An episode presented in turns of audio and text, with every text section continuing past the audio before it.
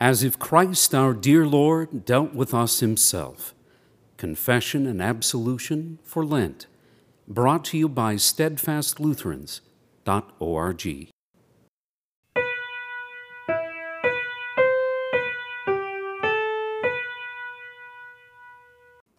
Fifth Sunday in Lent, read John chapter 8, verses 46 through 59.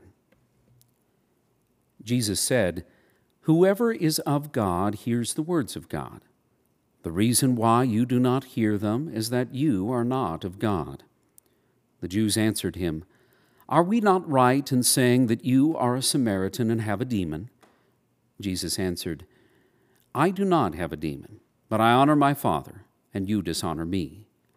Yet I do not seek my own glory. There is one who seeks it, and he is the judge. Truly, truly, I say to you, if anyone keeps my word, he will never see death. John 8, verses 47 through 51.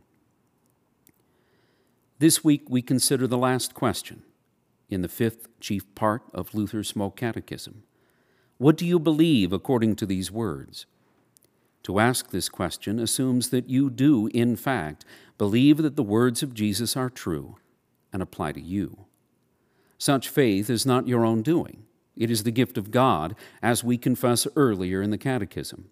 I believe that I cannot, by my own reason or strength, believe in Jesus Christ my Lord or come to him. But the Holy Spirit has called me by the gospel, enlightened me with his gifts, sanctified and kept me in the true faith.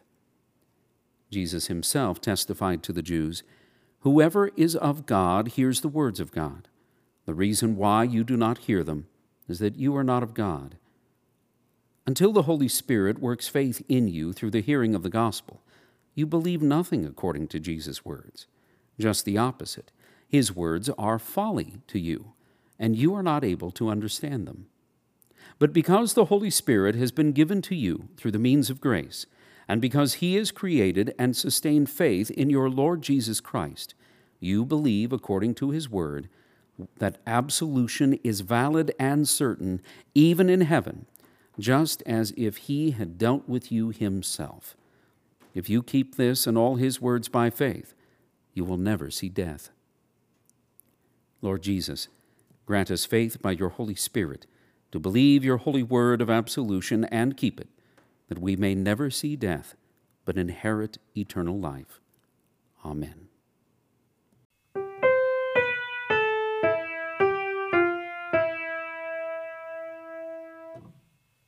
Come back tomorrow for another Lenten devotion from Steadfast Lutherans.